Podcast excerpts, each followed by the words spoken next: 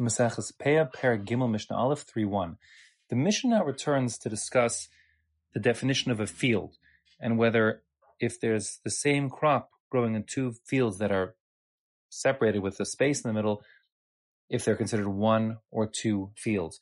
As you said in the beginning of the previous parak, if the field is divided into two separate fields legally, then a separate payah must be left for each of those two legally separate fields. So the Mishnah here is talking about a specific case where a person has an orchard, he has trees growing in his property, and he wants to also plant grain. So the grain, of course, can't be planted directly up to the trees. So he will um, plant grain in like patches around the trees. So the question is, should we look at those patches as being individual patches and each one needs its own payah, or is it one big grain field that just has interruptions because the trees are there? And that's perfectly normal. It's perfectly normal to have trees first and not cut down the trees, but just to utilize the rest of the space to grow grain. So the main point of the Mishnah, although it's hidden away, the main point of the Mishnah is that if there are a lot of trees, then we look at those trees as just causing an interruption. And a person intended to have one single field, but because the inconvenience of having trees in the middle and needing to give them space so the trees can nourish themselves properly and so the you know the farmer can get around the field comfortably and conveniently with his equipment. So the spaces between the different patches are just there for the sake of the trees, but really his intention is to have a single unified field of grain. On the other hand, if there are very few trees and yet he decides to make separate patches, of grain. So it's clear that he, it's not the trees that force him to make separate patches, but rather that he just wanted separate patches and the trees aren't, aren't the reason why. So the Mishnah now is going to discuss the question of exactly at what density of trees are the trees considered to be a good reason to be dividing up your, a good excuse, we'll call it, for dividing up your field into separate patches. And really it's one single contiguous patch conceptually just broken up by the trees.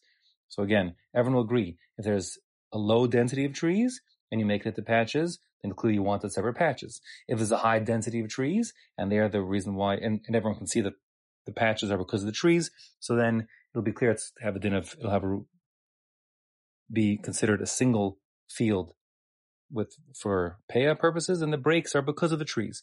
The question is, what about a middle case? And where do you draw the line between the trees are too dense and that's what's forcing you to separate the separate patches unintentionally. And when you say the trees aren't that dense, and if you're keeping separate patches, it must be because you want specifically separate patches. So the Mishnah will say that the dividing line, the exact middle case, is when you have 10 trees in total um, in a space of land that's called a base saw. A base saw is an area that's 50 by 50 square amos, an amma being one's arm length from elbow to his tip of his middle finger. Um, so 50 amos is roughly 25 meters, roughly 75 feet on a side. So in an area that's a base saw, 50, uh, you know, 2500 square amos, if he has 10 trees precisely out throughout that field, then we will call that the borderline case. And there's a machlokus in that borderline case between Beis Hillel and Beis Shammai. Beis Shammai say already at the borderline case of 10 trees per base saw, then already he must leave separate payas for each one. And Beis Hillel say no, at 10 trees per base saw, that's the threshold, but still one can leave one paya for all of his fields. That's the, that's the whole Mishnah outside. The Mishnah inside is much less expansive and also not so clear what it's talking about. Here's what the Mishnah says. Malbanos hatavua sheben hazesim. If you have squares or rectangles of grain amongst the trees, zesim here means olives, olive trees, but there's no magic to olives. We're just picking a, a tree that's other than a grape so that we don't have an issue of kilayim. Beis Shammai omrim peya mikol echad be'echad. Beis Shammai requires a separate pay on each and every patch. But again, the explanation here is that the density is exactly 10 trees for every base saw. And at that point, Beis Shammai requires one peah for each and every patch. And of course, if there are fewer than 10 trees per base saw and you still kept separate patches, all the more so, each patch needs its own peah. And Beis Hillel omrim me'echad alakol.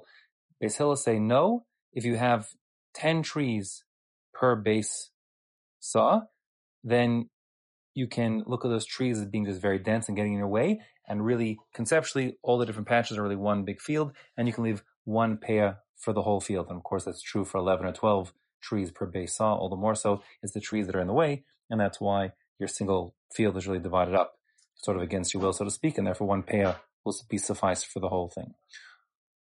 Umodim, they both agree. Shimhayu Roshe Shuros Moravin.